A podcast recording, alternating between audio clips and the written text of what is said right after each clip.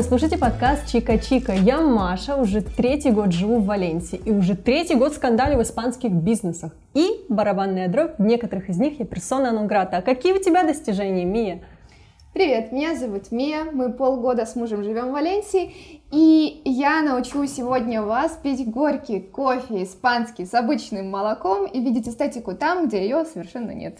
Я в предвкушении. Ну что, Машик, давай характеризуем испанский бизнес, испанский сервис тремя словами, которые просто приходят нам на ум. Тремя прилагательными, отлично. Первое – безответственный, безалаберный и очень ситуативный. А у тебя? У меня чуть-чуть другая ситуация. Я думаю, что испанский сервис, он, наоборот, такой домашний, обычный, людской и, конечно же, очень приятный. Они приветливые люди.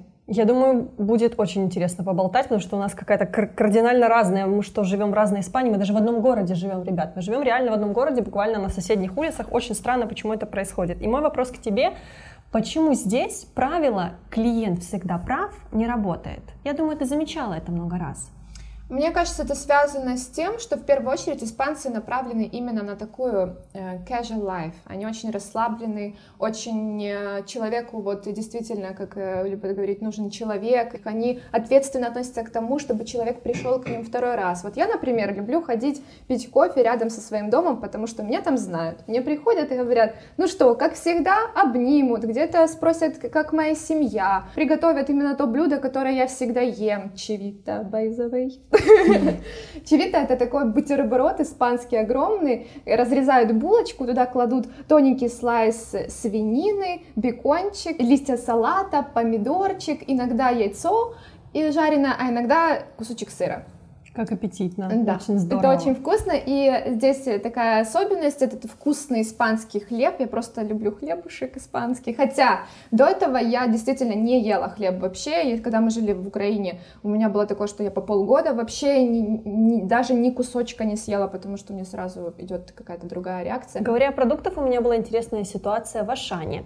Я хожу в Ашан, который недалеко от моего дома, но там, чтобы он находится в торговом центре, кстати, чтобы зайти в Ашан, нужно обойти весь торговый центр, это где-то 200-300 метров, это очень неудобно, поэтому я в один момент, когда мне нужно было просто купить бутылочку воды, жара 40 градусов лета, я зашла через кассы, то есть люди выходят, и я так осторожненько просочилась, я слышала, что охранница что-то там мне кричит, но я подумала, ну ладно, ничего страшного, мне же только вода нужна. Я дошла до самого конца магазина Ашан, если вы знаете Ашан, то там в основном в конце уже стоит молочка, и как раз там стояла вода, я беру бутылочку воды, разворачиваюсь, вижу снова эту охранницу, и она говорит, девушка, вы зашли неправильно в магазин через кассы. Я требую, чтобы вы вышли и зашли нормально.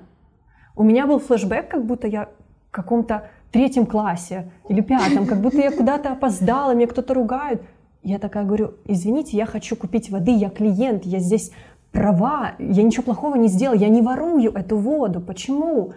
И она меня взяла за руку, вывела из магазина, показала, где нормальный вход.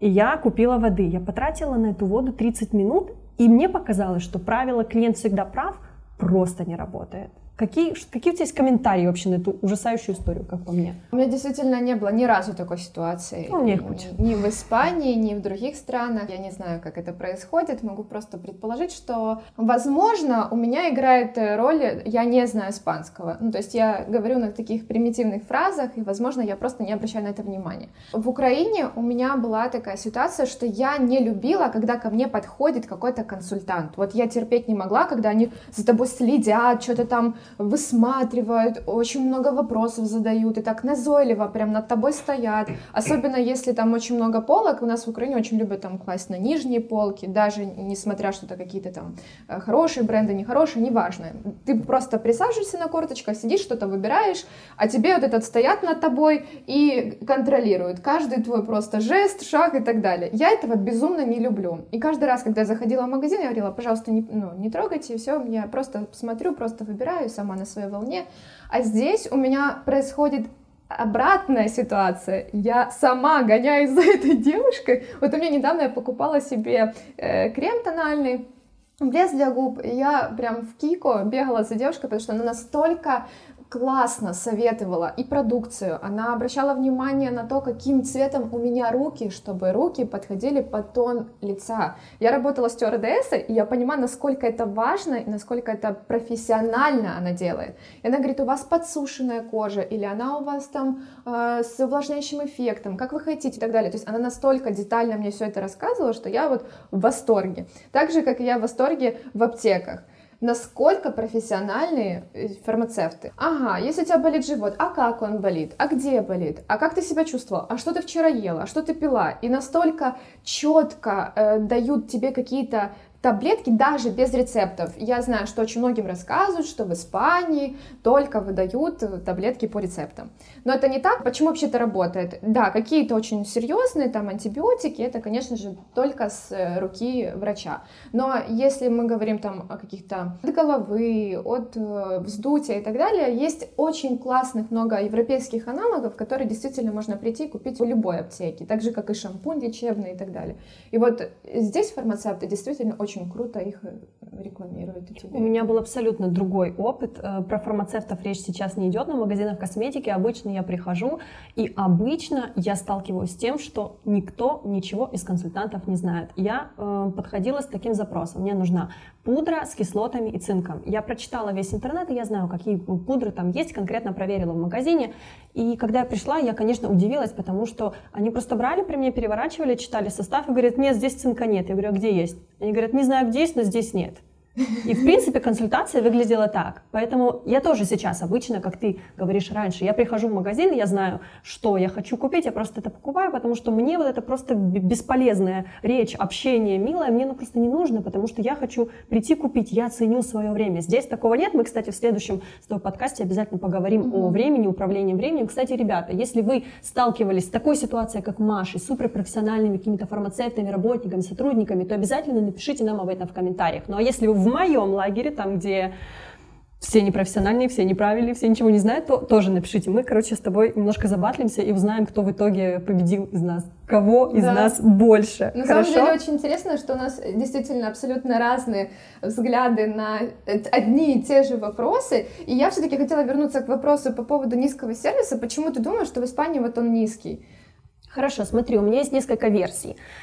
Первое, что я знаю, это в оплате труда не практикуется понятие процентов. То есть часто в странах СНГ ты можешь не иметь вообще никакой ставки, как таковой зарплаты, тебе просто говорят, все то, что ты заработаешь процентами, ты это заберешь. Это всегда выгоднее, потому что если человек может себя раскрыть, если он хороший продажник, консультант, кто угодно, то он просто зарабатывает в разы больше, чем его друг, который работает на подобной работе, но сидит за ставку. Там сидит за ставку 200 евро, а ты реально в магазине можешь 2000 евро заработать чисто на том, что очень классно рекомендуешь. У меня были кейсы в Украине официантов, которые вообще не имели никакой ставки, ничего, но они зарабатывали в Киеве, в ведущих заведениях по 1500-2000 евро чисто ночевых. Ну, будем говорить на процентах. То есть есть такая цель и суть. Ты работаешь, ты зарабатываешь. Здесь, как я знаю, как я понимаю, очень многие мои друзья владеют своим бизнесом, они много раз мне говорили, что очень большой минус – ты не можешь поставить сотруднику зарплату ниже, чем она у тебя написана по контракту. Есть определенные профсоюзы, которые гласят, что, к примеру, фотограф должен зарабатывать не меньше 1300 евро. Соответственно, ты не можешь дать фотографу 800 евро за полноценный рабочий день, потому что это сразу будет определенного рода конфликт, и к тебе придут разбираться. И получается, что если сотрудник в любом случае получит свою заработную плату в конце месяца, то действительно, какой смысл стараться? Можно расслабиться и общаться с клиентами так, как обычно общаются со мной. Какие у тебя есть варианты, причины? Вероятно, есть какие-то причины. У меня вообще, почему я такая именно любительница домашнего сервиса, как я сказала, обычного. У меня опыт работы как раз-таки в услугах большой, потому что я работала архитектором, работала и официантом в Америке, и я работала стюардессой. И в бизнес, и в эконом-классе, и плюс еще в Украине, в суши-баре, тоже официанткой подрабатывала. И я хочу сказать, что везде этот опыт был абсолютно разный. Почему я хочу сравнивать это? Потому что действительно испанский сервис очень похож на американский, но американцы, они более собраны, если можно так сказать. То есть у них все четко, ты не можешь там сидеть, стоять, но очень одна классная такая черта. Отталкивает на то, чтобы ты взаимодействовал с клиентом. Здесь, в Испании, мне кажется, даже больше акцент на то, чтобы с тобой поговорили, чтобы тебя там встретили, чтобы тебя там как-то окутали каким-то человеческим вниманием. Я не говорю там про вынос чека и так далее. Я такой человек, что я сама пойду, если мне надо, возьму чек, что-то попрошу, то есть я не стесняюсь. Я знаю, что очень многие люди стесняются, но я, это вообще не моя история. Я могу сидеть в кафе, работать час, там что-то переписываться с кем-то, потом вспомнить, что мне должны кофе принести, сама взять это кофе. То есть я просто сама такой человек. И я понимаю, что не все люди к этому готовы. Меня просто распирает о том, что я не против того, чтобы ко мне относились хорошо и по-доброму, но при этом они должны выполнять свои обязанности. И мне кажется, что одна из причин, что тут такой безалаберный сервис, в том, что у них нет примера хорошего сервиса. Потому что украинцы и, в принципе, в странах СНГ люди очень разбалованы в этом плане. Ты мне не улыбнулся, возможно, ты со мной не поздоровался, ты мне воды не предложил, когда я кофе заказал и так далее. То есть мы это уже подсознательно даже требуем, ну типа как будто это так и должно быть. А здесь все твои как бы должно никого не интересует, и никому ничего здесь не должен. То есть просто именно идет все от такого... От лайта, от души какой-то. Вот он сегодня пришел вот в лаптях на работу, он себя так чувствует сегодня, вот так, он так и будет с тобой. Кстати, да, формы у официантов обычно нет. Да, кстати, хорошо, что ты подметила. Я здесь добавлю от себя, я категорически не согласна с тем, что я зарабатываю свои деньги честно. Мне люди платят их за мой труд, который я делаю ежедневно и очень ответственно. Я не понимаю, почему я должна брать свои деньги, честно заработанные, как говорится, потом, кровью, идти и нести в бизнес, в котором на меня просто наплюют. Ситуация с Ашаном, ситуация в магазине Druni косметики, это предыдущая была история про Druni, это не исключение. Я не очень понимаю какой-то несправедливости этого мира, и я встречаю это только здесь, в Испании. Я путешествовала в других частях Европы, ну, возможно, в Италии есть такая история, но, конечно, да, в Италии вообще меня один раз выгнали из заведения, когда я пармезан насыпала. Итальянцы, поддержите меня, пожалуйста, мне до сих пор травма. Я в Италии в заведении пармезан, мне не дали пармезан к пасте. Паста была овощная, какая-то оранжевая, что-то такое. Мне не принесли пармезан. Я очень хотела пармезан. Я обычно пармезана высыпаю прям вот гору на одну пасту. И я с соседнего стола вот так стащила. Ну, там уже доели, и там, короче, не трогал никто этот пармезан. Я себе насыпала. Подходит владелец так этого кафе и говорит: больше, чтоб я тебя здесь не видел. Эту пасту не едят с пармезаном, там вот это вот своими руками начинают что-то там рассказывать. Типа, мама ты, Мия. Да, вот это мама Мия и все остальное. И говорит, что больше я тебя здесь не видела. Я такая, are you joking, да, знаешь, он такой, нет, что больше я тебя здесь не видел. Я очень как-то так суматошно доела, ушла, и это было очень странно. Я же деньги заплатила. А тебе не кажется, вот я тоже встречаю таких ребят, и что в какой-то мере это подсознание тоже работает, когда вот некоторые люди прям, знаешь, ищут где-то, где оценить что-то где-то выискать. То есть тебе не кажется, что это подсознание тоже работает? И вот это, кстати, связано и с путешествием во многие страны. Я когда еду куда-то, я ничего не предугадываю. То есть я еду в страну, и я даже не представляю, как я там себя буду чувствовать. И я приезжаю, и мои ожидания, они больше того, что я там себе запланировала.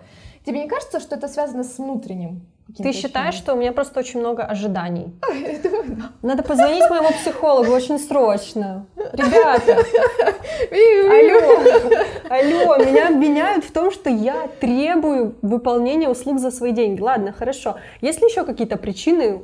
Вернемся в объективизацию. Есть ли еще какие-то причины, почему низкий сервис, как тебе кажется? Мне кажется, от того, что они слишком расслаблены. Испанцы любят сиесту, они слишком... Кошмар.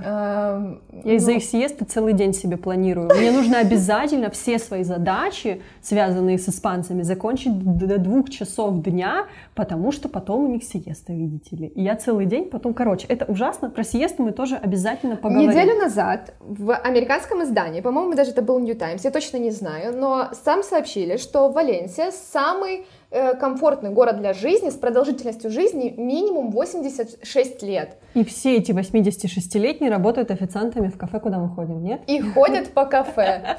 И вот сам факт, может, того, что они не напрягаются, они не парятся, может, из-за этого они живут, ну, как бы долго. А я вижу в этом другое. Типа еще очень долго жить, еще впереди 70 лет, и ты думаешь, ну ладно, я хороший кофе еще потом когда-нибудь выпью. Не обязательно это будет в этот раз. Ну ладно, а как насчет практики штрафов? Я слышала, что здесь вообще нельзя особо штрафовать сотрудника, опять же, потому что ты не можешь его штрафовать меньше той суммы, которую ты им платишь по контракту. Если написано 1000 евро уже с вычетом налогов, то ты не можешь оштрафовать и дать там 980. 20 евро штраф за опоздание. Да, мне кажется, что еще это связано с тем, что у тебя есть личные какие-то права и границы. В Европе это очень развито. Если ты человеку говоришь, например, не будь таким, какой ты есть, ну то есть это какое-то как ущемление его личных прав, мне так кажется, что это связано именно с этим. И поэтому у них не привыкли штрафовать. Но я знаю, что в таких как государственных заведениях, как музеи, выставочные центры, там штрафуют. Там сотрудников. Там штрафуют сотрудников. Они не подходят разговаривать с посетителями, когда они должны, например, обслуживать напитками, welcome-дринками. То есть им это запрещено, и они это не делают. И если, например, вы устанавливаете правила, если вы их прописываете в контракте, то это абсолютно хорошая такая практика. Мы поговорим обязательно о стандартах, потому что мне стало интересно, есть ли вообще такой у них документ какой-то стандартизации правил. Но сейчас у нас есть история от подписчика. Кстати, ребята, если у вас есть еще истории, пишите. Давай, зачитай ее мне, пожалуйста. Так, история от подписчицы. Привет, Маша и Мия. Я Катя, проездом в Испании как турист. Вчера была в фешенебельном ресторане в центре города. После отменной трапезы решила побаловать себя польским десертом моти. Я выбрала клубничный вкус, но официантка предупредила, что закончился и есть другие вкусы. Я выбрала кокосовый. Официантка приняла заказ, сказала, что скоро принесет, и не принесла. Обалдеть, не принесла. Я подождала 15 минут и не получила свой десерт. Если это был пресловутый испанский сервис, то я не впечатлена. Это девочка в моем лагере. Привет, Катя! Мне кажется, что просто его еще не завезли. Мне это 1000 раз происходило, когда я бегала по заведению, такая, хей, кто-нибудь, я заказала что-то там. Я была с компанией ребят, всем принесли кофе, кроме парня, он сел 1,5 часа, потом просто ушел. И не выпил кофе. Он был тем, кто хотел больше кофе. Мне интересно, Катя спросила, почему ей не принесли этот моти, и вообще, что случилось, может быть, про ее фигуру побеспокоились. Катя, если ты спросила или не спросила, напиши нам об этом в комментариях, потому что эта история, она теперь не выходит. У меня никогда не было ни разу в жизни такой ситуации, потому что если мне что-то не принесли, я пойду и я получу. То есть, если я хочу кофе, пойду и скажу, я хочу кофе свой, пожалуйста, сейчас сюда. Почему мне его не приносите? У тебя не происходило это, потому что для тебя окей просидеть 1,5 часа в заведении и не получить свой кофе, ты так сказала, понимаешь? Я через 10 минут уже начинаю ходить и всех так прям мучать. Ну, конечно, эта история, она очередная, она такая же, точно так же, как происходит, в принципе, и в моей жизни. Катя, привет, пиши мне, будем подругами, будем вместе ходить в заведение. Я считаю, что здесь ничего удивительного, и наоборот, если бы она сказала, что мне принесли не один моти, а не мочи, как он там, 10 сразу, или 3, или как-то там принесли, подали, то я бы такая, вау, Катя, скажи мне, где это заведение. Но это достаточно очевидно. А, кстати, где в Валенсии покушать моти? Есть место, кстати, классное, оно называется Нижи, не реклама, если что, наоборот, рекламировать вас никогда не стану. В общем, я туда хотела прийти очень много раз, у них там какой-то график работы, типа 3 раза в неделю, несколько часов. Я, естественно, приходила... Потому что такие невероятные моти. Вероятно, невероятные. Я приходила туда очень много раз, постоянно попадала в невпад. В Гугле, естественно, во всех заведениях в Гугле написано, что мы работаем круглые сутки, никаких проблем, но ты приходишь и... Здесь я соглашусь, что действительно на Гугл вообще здесь не стоит ориентироваться, потому что не всегда стоит? У них даже на фасадах часто не бывает и график. На испанский сервис стоит.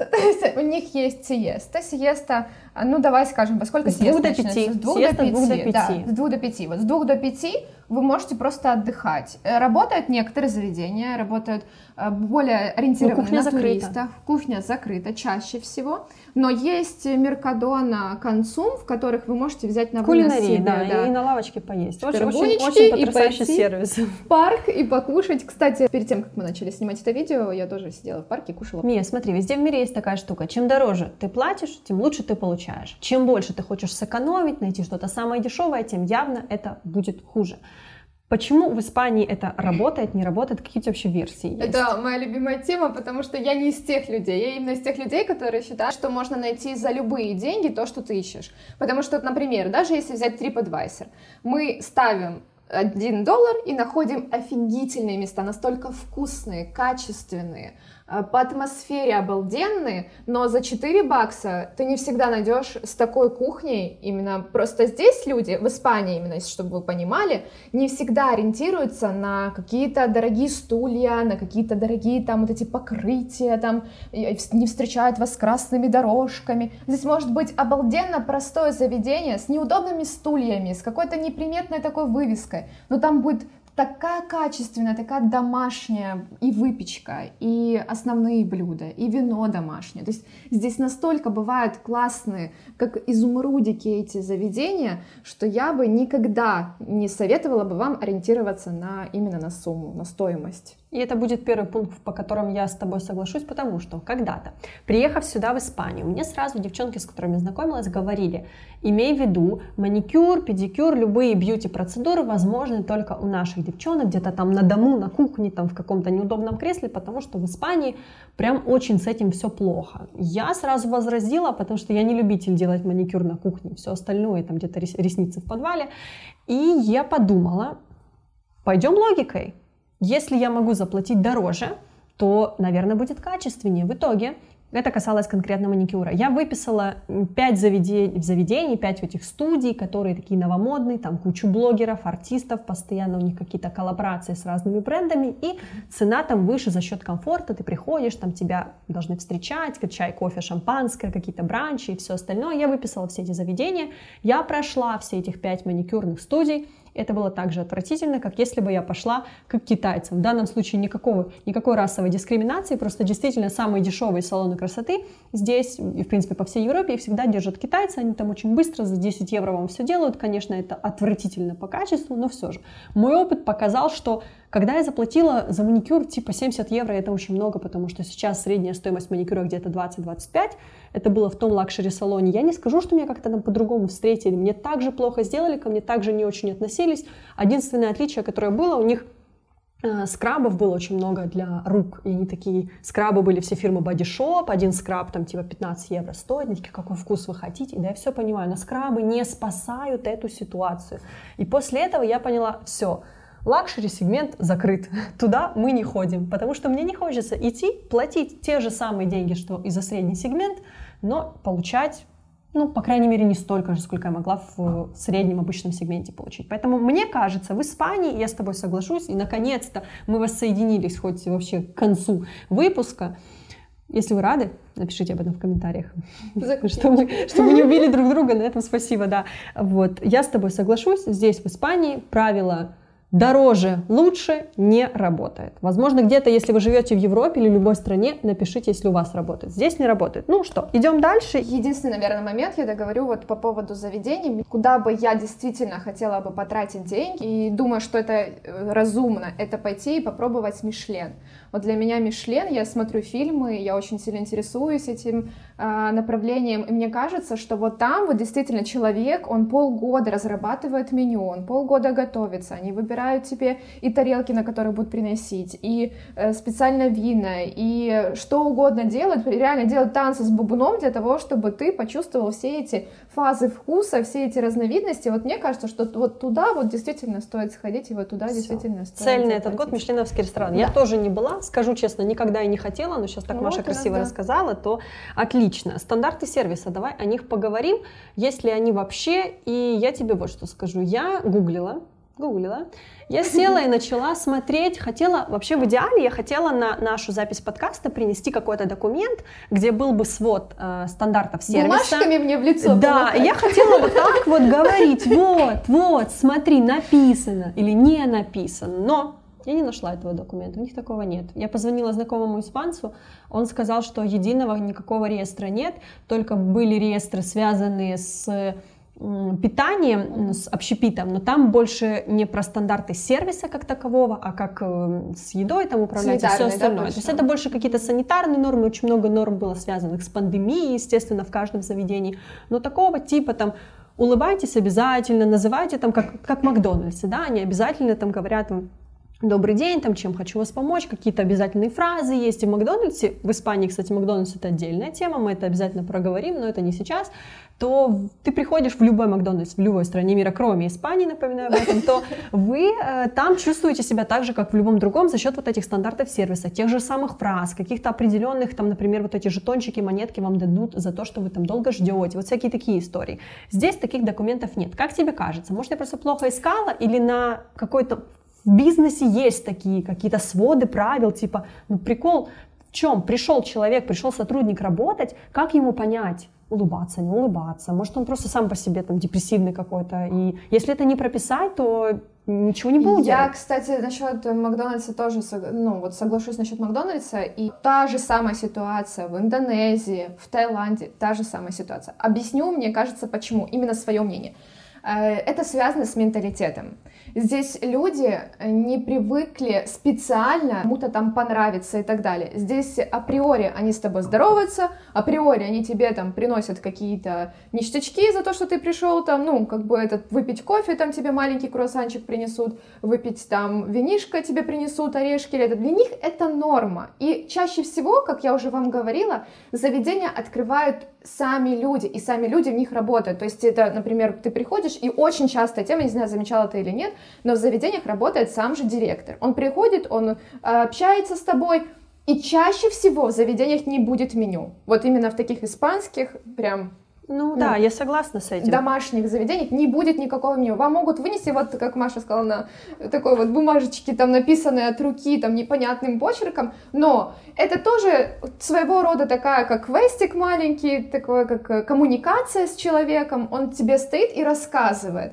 Да, когда вы не знаете язык, когда вы первый раз там находитесь в Испании, особенно у них же все по времени, там завтрак, второй завтрак, обед и так далее, то есть тут непонятно, что тебе принесут, вот такую вот козюльку, и это будет тапас, или это будет огроменное блюдо. Но в этом тоже есть свои, как бы, плюшки. Во-первых, вы узнаете местную кухню, во-вторых, вы узнаете, как это все работает, быстро, очень быстро вливаетесь во всю эту атмосферу. И мне кажется, что это очень все зависит от менталитета, и тут я бы советовала бы не ехать со своим огородом в чужой огород, а просто наслаждаться процессом, наслаждаться, вот вы приехали в Испанию, что вам здесь нравится? Вот я здесь живу, я кайфую от того, что здесь вот так вот делают, вот так вот обслуживают, и я не пытаюсь их поменять. Мне кажется, что ты намекаешь, что мне пора собраться и уехать отсюда.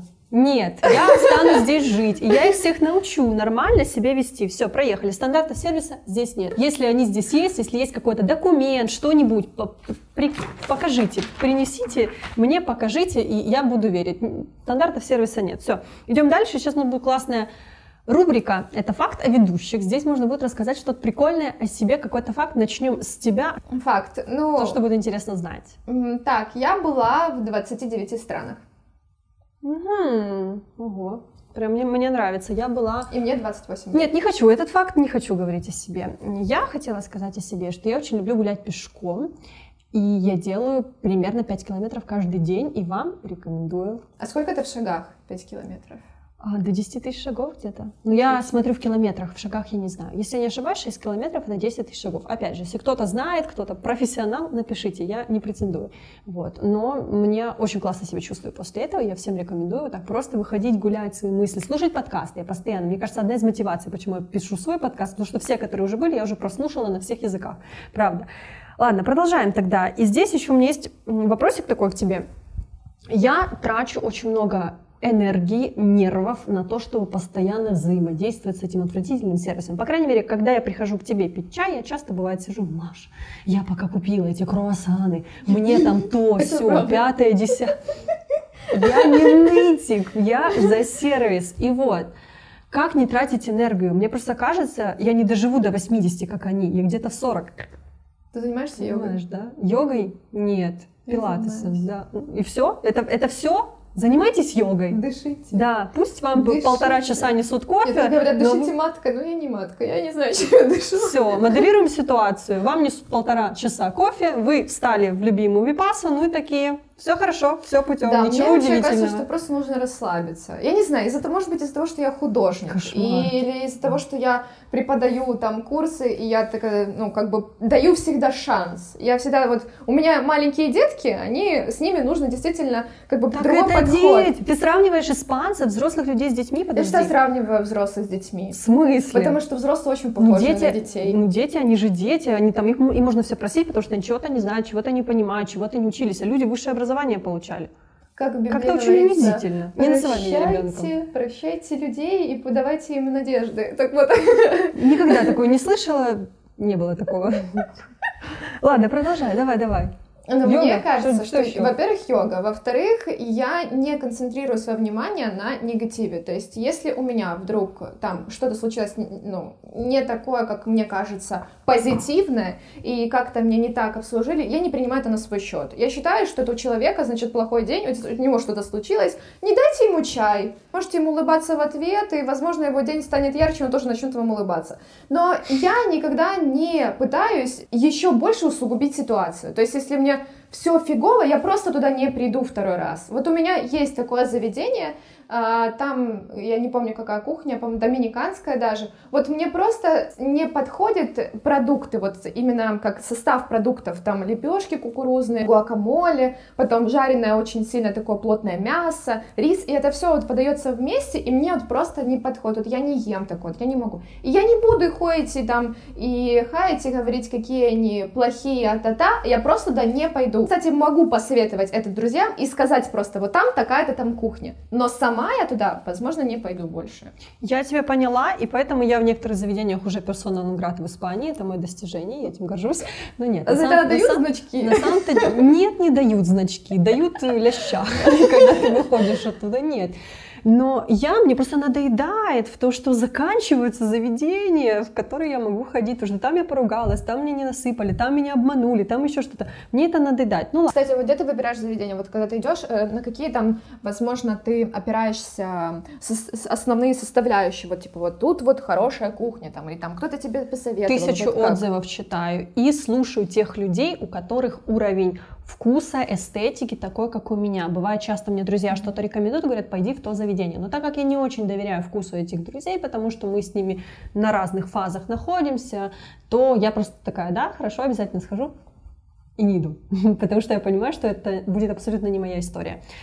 Я предлагаю тебе сейчас начать уже со всеми прощаться и рассказать, что мы задумали на следующий подкаст.